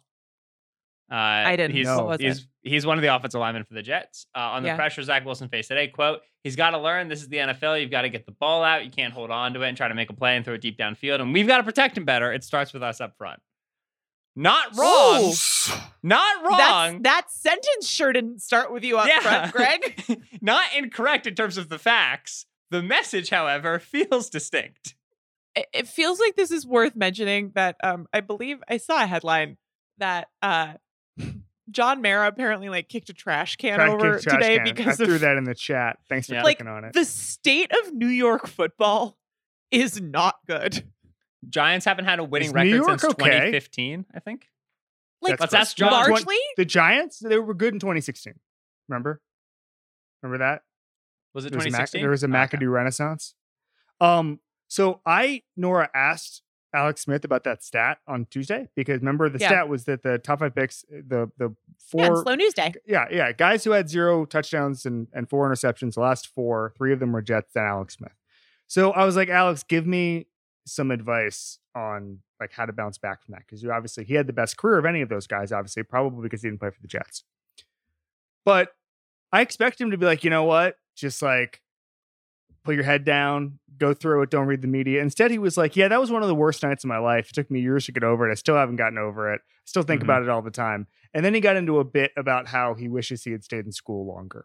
So that might be what's going through Zach Wilson's mind, and not necessarily like we're gonna grind this out. I mean, I actually expected a little some. I, Alex Smith is an amazing analyst. I'm glad he gave me that honesty, but that's actually closer to what's going through any rookie's mind when they struggle, rather than just like, you know, get knocked down 20 times, get up 21. Like that. That's actually like harder to do than like, oh my god, I wish I was not in this situation. We did get a reader question. Uh, would you rather play quarterback right now for the Bears or the Jets? And I say pass. I, I have thoughts about the Bears game plan, but that's Steven's thing, and I won't touch it. Oh, wow. Tough one. Tough one for you, buddy. That's Good thing okay. you have a midweek podcast. Yeah, I'm very happy to bite my tongue for like 48 hours, and then Uh, Nora, quickly, are the Broncos any good? They're decent. I think they're decent. I think this is like exactly. I mean, if it's if they're not playing the Jets, the score is different, right? But Teddy only five passes went ten plus yards down the field, um, but still really efficient. Twelve of his nineteen completions were for first downs. That's like a very Teddy Bridgewater situation. Yep. I think they're a good team. I don't think that they're winning the Super Bowl, but I think they're a good team. For the Alex Smith interview, it's on my Twitter. It's on Slow News Day. It was good. He's really good. He turns out he's a delightful person and he should be on every television show. All right, Nora, last superlative. All right, so this is my not so happy one. Um, I'm calling it on the bright side. It's good if you have Najee Harris in a PPR league award. it goes to the Pittsburgh Steelers, who I have some worries about because to me, so they lose to the Bengals 24 to 10. They're one and two, and they just look like an offense that they don't have another pitch to throw. So Roethlisberger, he finishes 38 of 58 for 318 yards, a touchdown, two interceptions. He's getting the ball out in 2.28 seconds. Um, 32 of the 38 completions were within 10 yards. So everything is just, I mean, he can't go downfield. And we've known this, but it's it is rising to such a level where I- I just don't know what they do to try to fix it. And here is the moment that sort of con- um, represented this better than anything that I've ever seen. So they have a fourth and 10 in the red zone, and Ben throws a swing pass to Harris that gets blown up. Um, Tomlin's asked about it after the game, and he says, We had, quote, we had fired all of our bullets at that juncture in terms of some of our play selection. right. That doesn't surprise me at all. They don't have anything in the book. they don't have anything in the book to do. They don't have anything else that they can go to. And so the thing that I'm I'm curious about to you guys, and and I, I mean this genuinely, I'm not trying to be snarky here. The situation is that their backups are Mason Rudolph and Dwayne Haskins, right? So my big picture point here is I just don't know what you do to fix this. What backup quarterback, like what is the line where you would feel like, okay, bench Ben? Like the other guy is probably going to be better. So the problem in my mind is not necessarily going all in on Ben Roethlisberger. We've seen we've seen franchises do this in the past, and it's fine. The problem, and part of the phrase "all in," is that it means you have no plan beyond it, and not I- having nothing. And, and I think that the Minkah Fitzpatrick trade year, um, when they they won with Mason Rudolph and, and Duck Hodges, and, and they grinded out a really good season, I think impressed everybody as far as the culture goes, as far as Mike Tomlin goes, as far as the defense goes, all of that stuff. But they maybe learned the wrong lessons from it. They actually need a good quarterback. I don't. I'm sorry that the Pittsburgh Steelers team seems to be the only team that doesn't news on the understand Ringer this. NFL show. Please have a plan beyond a quarterback who has ice packs on every limb as much as he possibly can. Like we knew he was done. There was a Jason La Canfora report on Sunday morning that said, "Oh, well, you know what? The Steelers are starting to realize might be the end for Ben Roethlisberger." Did the Steelers facility just get internet on Saturday? Did they find? Did Game Pass? Were they waiting mm-hmm. for the Game Pass for the All Twenty Two? Did they not have it? They hadn't seen any tape. They were just waiting around it's so for their glitchy login. now. I guess that's they're fair. just hitting. They're just hitting refresh. Is that what we're doing here? Like I, I, I just don't understand how you how an entire organization can have their head in the sand like this and not get a backup. So I I just think that they're stuck now. I mean, they're not going to go out and try to get Philip Rivers out of retirement. He told Sam Farmer before the season that he would come back if it was the right situation. I don't even think this is the right situation. Ben is is a big force in that organization, and Ben's done a lot of good things. I'm not here to underrate Ben Roethlisberger. He is he is he's done very very good things to our franchise, and things can get way worse after him. But right now, they've got a defense that, in theory, when everybody's healthy, can win games, and they don't have a quarterback who can. They don't have an offensive coordinator who gels at all. Like I'm not even sure Ben Roethlisberger has even met Matt Canada at this point. Ben, what do you think? I always, I always, whenever we talk about Roethlisberger, I always think you're tossing to me, and but you never are. You're just saying Ben because you're talking about Roethlisberger. Yeah, I'm So, talking about the guy. I'm talking about the, the guy, the hugely famous Yeah. quarterback. It yeah. just it, it throws me off. yeah, yeah, uh, yeah, your your knees work. yeah. I actually I got a bad left knee, but it's not. We're gonna go into that now. You do? yeah the thing with roethlisberger in pittsburgh is it's such a it's it's like the exemplar of when we say like you either have a quarterback or you don't and the way if you don't have a quarterback it just drastically limits what you can do offensively like it, i don't want to like unnecessarily pick on the vikings but like we always talk about kirk cousins as this kind of like middle tier quarterback that like is fine and analytically looks good but like he just limits what you can do on offense it's hard to see because like they put up 35 points sometimes and like the offense works and whatever. With Roethlisberger, it's very clear. Like you're just so limited in terms of what he can do, where he can get the ball, and how he wants to get it there. That offense is fake. It doesn't exist. Like there's just no way to actually move the ball down the field. You get to fourth and 10, you're like, all right, we've called all seven plays that we have 18 times. It's week three, by the Yeah. way. Like, yes, there's a limited number of plays that you like in that situation, but in a normal functioning offense with a normal functioning Right. quarterback, like you're not running into this situation in week three. Yeah, and so when you have that guy who like has been good enough lately to win some games and you have a good defense, but he's not he's actually he's not the guy. He's clearly not like the dude. Well, then you're only spending a third round pick on Mason Rudolph. And you're only bringing in an ex first round pick in Dwayne Haskins. And you're not doing the necessary things to Kevin, as you say, make the plan B to, to, to bring along the next stage, right? That's why, like, when the Niners traded up for Lance with Garoppolo in hand, we were like, holy smokes. Like, they're making it very clear, like, they are moving forward to plan B. Right. You also limit your options if you go all in in one year. Like, are they where they're going to pick Sam Howell 19th next year, and they're going to Right. they're going to suck with him? Like, I, I Yeah. that's it. I- I- the, the more years you look and evaluate the quarterback position, I mean, like we all make fun of the Eagles, but they're evaluating the quarterback position all the time, and like everybody kind of it's become a meme a little bit, but they're thinking about it. it. Like Mahomes was drafted when Alex Smith was a pretty entrenched starter. Remember Mhm. that? And so I just think that the the more you know, it's, it's funny, but and not to quote Thomas Dimitroff was on the pod last week, but but I remember him saying that one of the reasons you sign a quarterback like Matt Ryan to an extension is because when you don't have a quarterback in the building and there's uncertainty about the uh, quarterback, you feel it in the building because everyone's like, "Am I going to lose my job in like six months because we don't have a quarterback?" And I think that the only thing worse than not having a quarterback is knowing that for the next 13 weeks you're committed to a bad quarterback, and there's Mm-hmm. Nothing you can do That's why we call it and that. that Ben Roethlisberger is too big to fail. Mhm. No, you know, shots at his physique. But, But Najee But- Harris with 103 Yeah, look at that positivity. baby. PPR. hey, hey, the Bengals are back, two and one, little buzz, Bengals process. Uh, little, little buzz. the main thing that you notice there is TJ Watt's gone, and the uh, Steelers get no sacks and no pressures on a team that gives up a lot of sacks and a lot of pressures. Uh, and this is kind of, uh, you know, going back to that Bills game and oh, like defensively they dominated. Like, holy smokes, the Steelers can just ride this defense forever.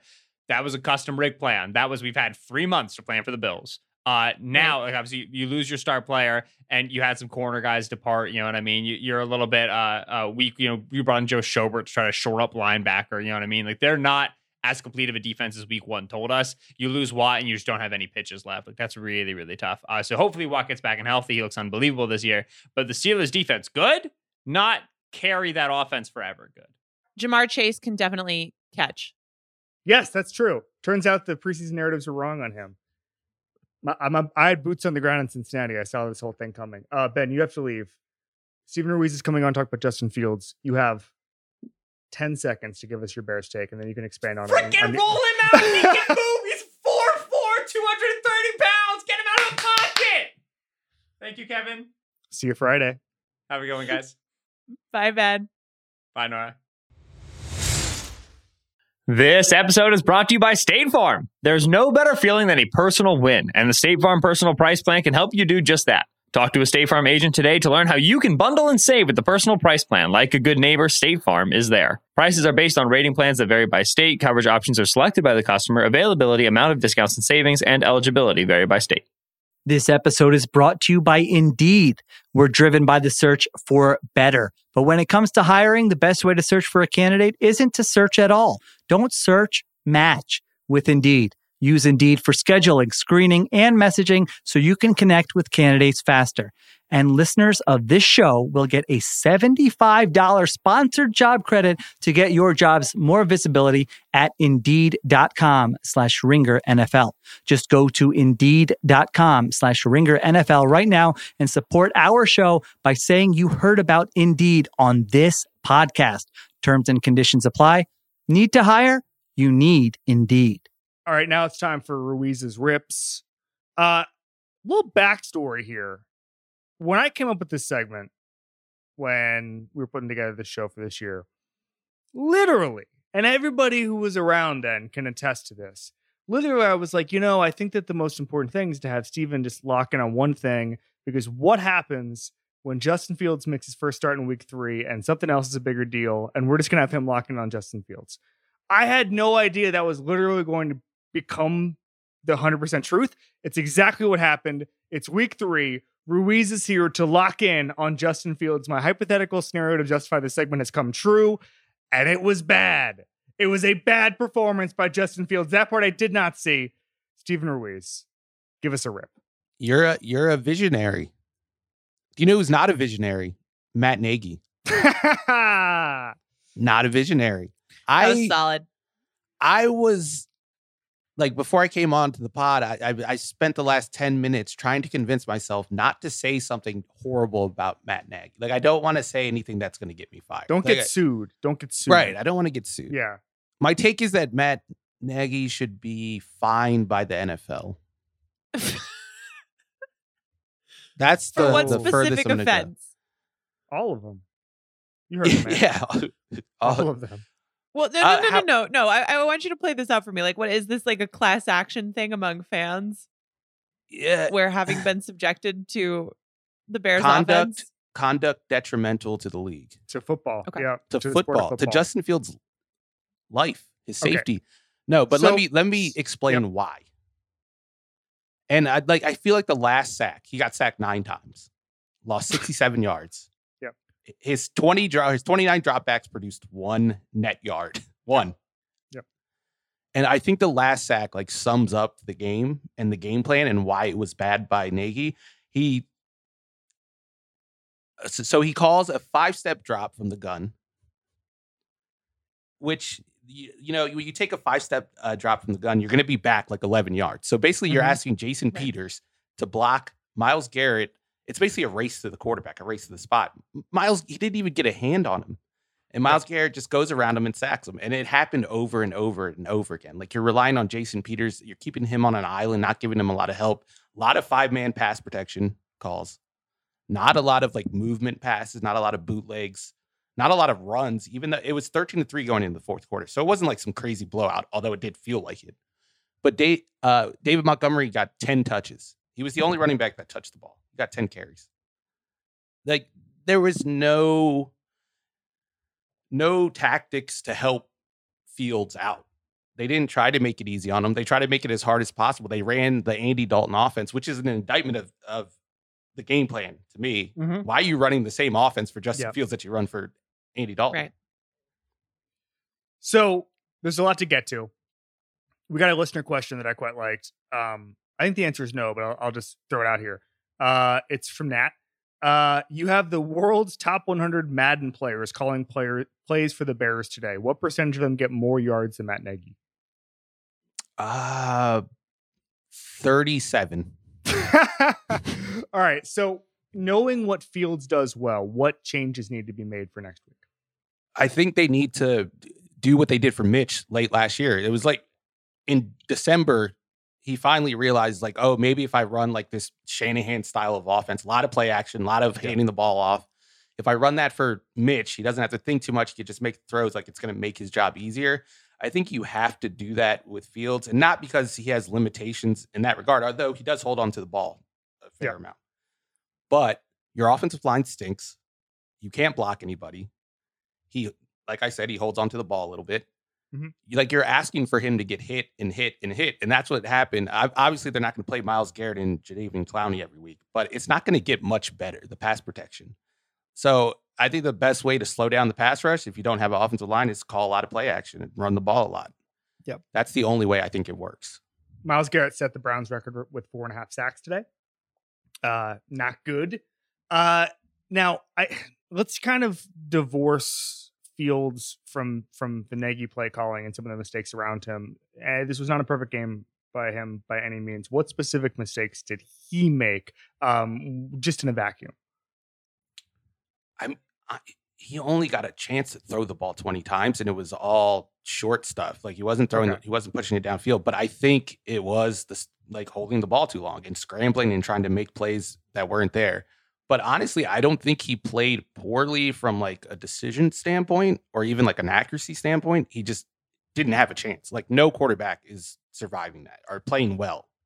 Like it, it looked like Mahomes in the Super Bowl. Obviously, Fields isn't Mahomes, and he can't throw 30 yard passes while he's like parallel to the ground. But I, I just don't see how any quarterback wins like that. And we saw like worse rookie performances. This even this like Zach Wilson's game was way worse than what Fields did, in my opinion. So I don't think it was that bad for Fields at least. All of the rookie quarterbacks are winless except Mac, who beat another rookie. and they threw like seven combined interceptions today. I feel like these guys are going to throw. How Mac has three, and I think he has the least amount of interceptions. he had three today. Yeah. Good lord.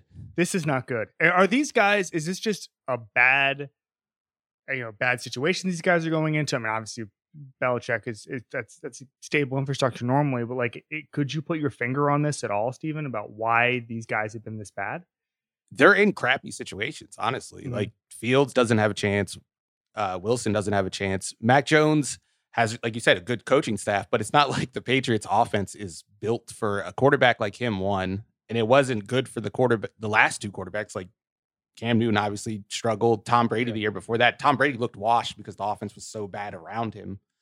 So even Mac, who gets the coaching staff, I mean, Mac hadn't thrown a pick when he was averaging, you know, was the depth of target was like Like 4.5 right? and then 6.7 or something. Yeah. And then this game, when they have him try to throw it down the field against a better secondary, then it changes, right? So it's just, I mean, to your point, when these guys are in situations that are not ideal, either based on what teams that they're a part of or who they're facing, it's happening across the board. Steven, our boss Bill Simmons had Josh McDaniels having an F minus minus season so far this year. Do you concur? I, I don't want to put it on McDaniels. Like I thought last year he did the most that he could with that roster, and I think it's Yeah, kind of the same that. thing this this time around. I just don't think he has the the horses to run the type of offense you need to Yeah. run with Mac Jones. Like you don't have the receivers to do it. I tend to agree. Um, you have 30 seconds to round up Ben Roethlisberger. All right. I Ben Roethlisberger is one of the five worst quarterbacks in the NFL right now. He is he is the problem. He is the whole problem. Everything about the team. I know the offensive line isn't good. He makes it worse. I know the receivers drop a lot of passes. He makes them worse. The running game is bad. And it's probably because he doesn't want to be under center. And that's why the play action is also bad. Like he is holding this team back. They need to I, like they should bench him. I'm going to come out and say it. Play Dwayne Haskins. Steven, can Play I ask him next you? week. Okay, Dwayne Haskins can be your answer if that is really your answer. But can you name me one other backup quarterback, like league wide, who you would bench Ben Roethlisberger for? Like, what's the line? Uh like I feel like Andy Dalton, even though he's not a backup, is an upgrade over Ben Roethlisberger in 2021. It's tough scene. I, I- am I wrong though? Did you see the one pass where he just fell down and he, he wasn't pressured at all? He's an He old fell man. That's what they do. It's like it. We're at the point where when Ben falls, I'm like concerned a little bit. Like he should have a life alert. It does. It, you expect it to oh, sound like no. like an old creaking redwood falling in oh the forest. no! Oh no! Life alert, Roethlisberger. Oh god, this is terrible. You're almost Like- thirty, Steven. You'll get there, buddy. I don't. No one wants to. wa- Why we don't want to watch this? Like Ben, just hang it up. You've played. You've won two rings. You've He you've didn't want for to. He held them hostage, He and now was we have making to like watch thirty it. dollars a year. And the thing is, like five years ago, he always like hinted at retirement. He's like, "Oh, maybe I'll hang it up." Like, no, He now was like, no, do it no, now. he was like, now. he was like, maybe I don't have it anymore.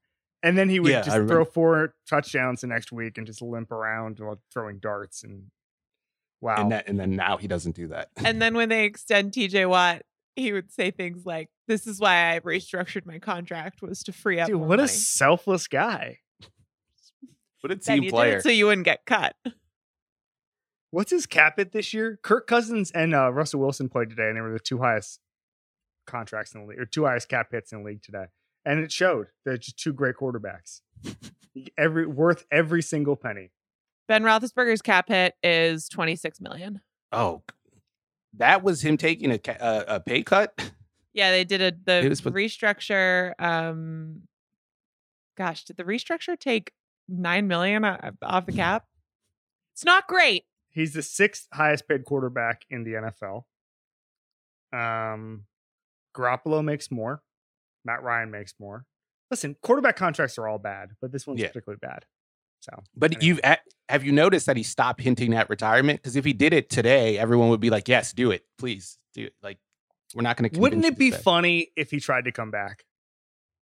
next year? Yeah. Wouldn't it be funny if he was just like, I'm all in. I'm I'm in the best shape of my life. I'm just I'm I'm ready to rock in 2022. He That'd said that during training funny. camp. Yes, it would. Well, no, I know, what's I the know he said that, but he, you know what he was doing, Steven? no, He he's lying. He's not in the best shape of his life. He was lying to the people. It was a lie. it was a huge lie. he's a liar. I, I, It I, was a I didn't consider huge, that huge lie that he was in the best shape of his life. This explains everything. Yeah. So, all right. Anything else on Justin Fields we missed, bud? Uh, no, like, but I really don't think it was his. He didn't have a chance, and I don't even think he played poorly. I wouldn't put any of it on him. It's all the coaching staff. Any of it? No, honestly, like I couldn't find a play where I was like, that was a bad play, like a bad throw or bad decision. Like he shouldn't have done that.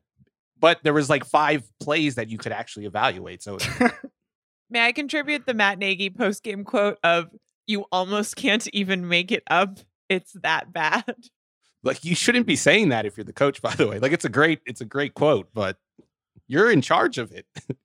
There also was a camera angle that got Andy Dalton mouthing, or I guess he would have been saying it out loud, but it looked like he was mouthing it because you could just see him on the camera going, "The offense just isn't working" from the sideline.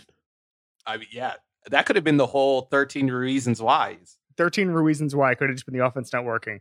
Yeah. Th- You know what? I'm all I want. This is the bar I want the Bears to clear for the rest of the year. I want a segment that doesn't just end with all of us sighing and not knowing where to go from here because we're talking about the Bears. And we're not going to get there. We're not going to get there in 17 weeks. In two weeks, Hey, I'm going to be Beckham clamoring for Andy Dalton. What it uh, yeah, for the other team. All sorts of people Yeah. look good on the other side. Okay, well, you wanted something other than a sigh about the Bears, and I gave you. Yeah, something. you started naming people who don't play for the Bears. That's an easy game to play. Justin Herbert. Myles Great. Garrett. it's looking up So, for the Bears. went to a pretty Justin nice Herbert had a great game. went to a Jason Isbell concert last night. I enjoyed that. You see, you could do this all day. If anything My grandma outside, turned ninety. happy birthday. What's her name?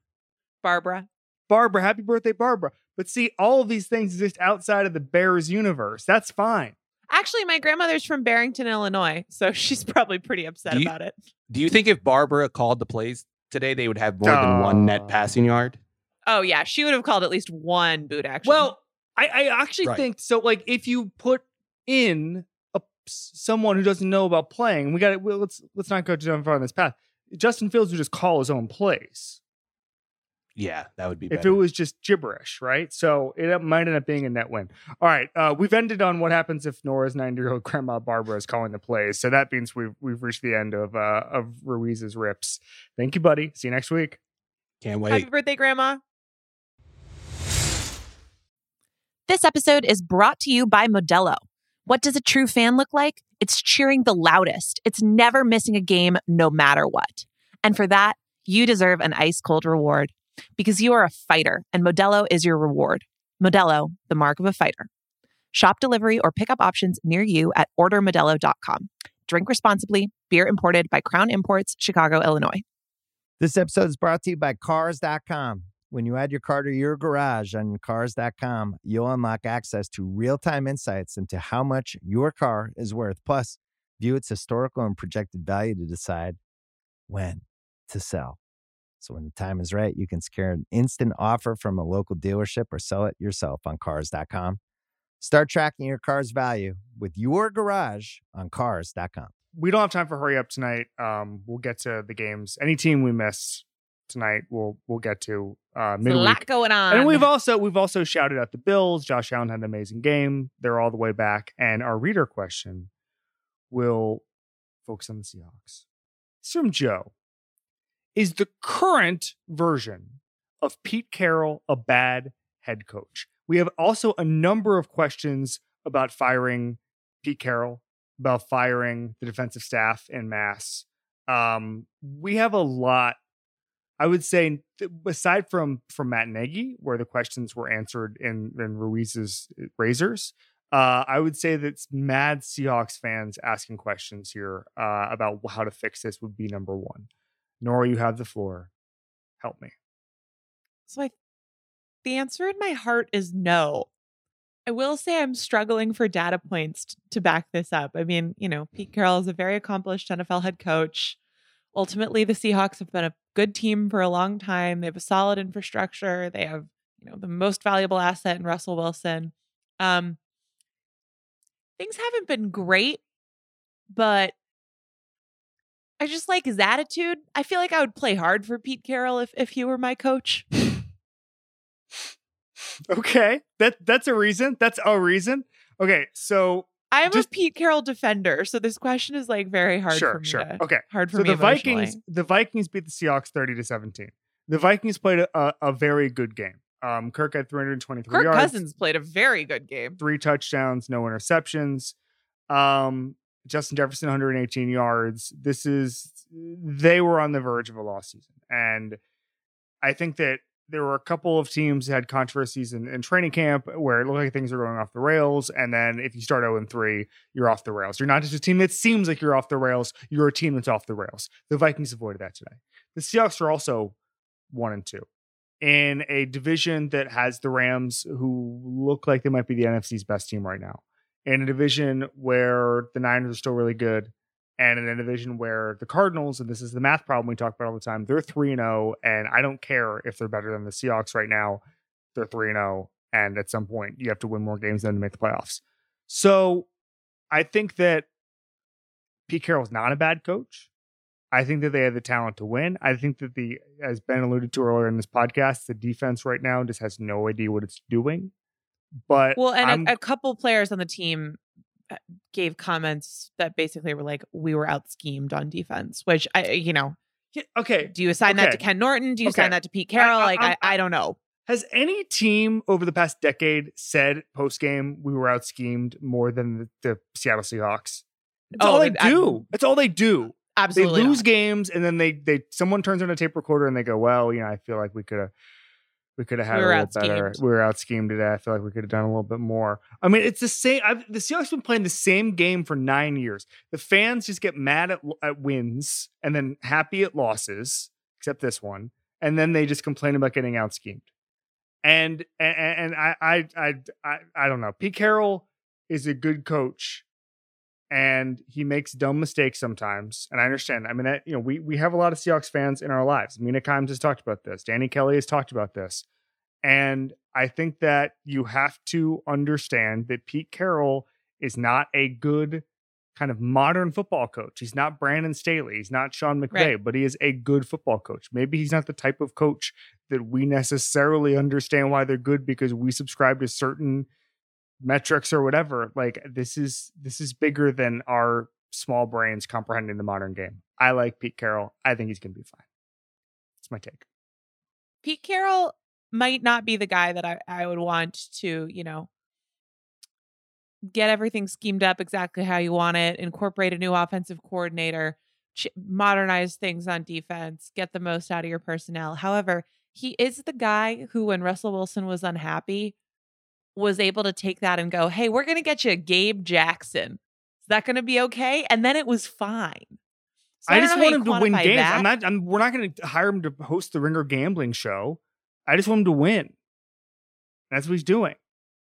yeah, they win games. All right. Yeah, I mean they've won one game this year. That's the problem. Pete. Carroll's a good coach. They'll win. All right. Next up on the NFL show feed this Tuesday is our players podcast I just talked about earlier in the podcast. Ryan Shazier, James Jones, and new Ringer podcast host of the Full Go, Jason Goff. I'll be back on Wednesday. We're going to be talking about spoiler alert: Tom Brady versus the New England Patriots this Sunday. Nora will be back on Thursday with Mallory Rubin. Mallory Rubin is also coming on Slow News Day Tuesday. Friday show will be Ben Solak and Steven Ruiz alongside Kaelen Jones previewing the week four action. This show will be back next Sunday and every Sunday, breaking down all the Sunday action for the entire NFL season. Thank you, Nora, Ben, and Steven. Thank you to production assistant Isaiah Blakely for production on this episode, with additional production supervision by Arjuna Ramgopal. It has been the Ringer NFL show on the Ringer Podcast Network.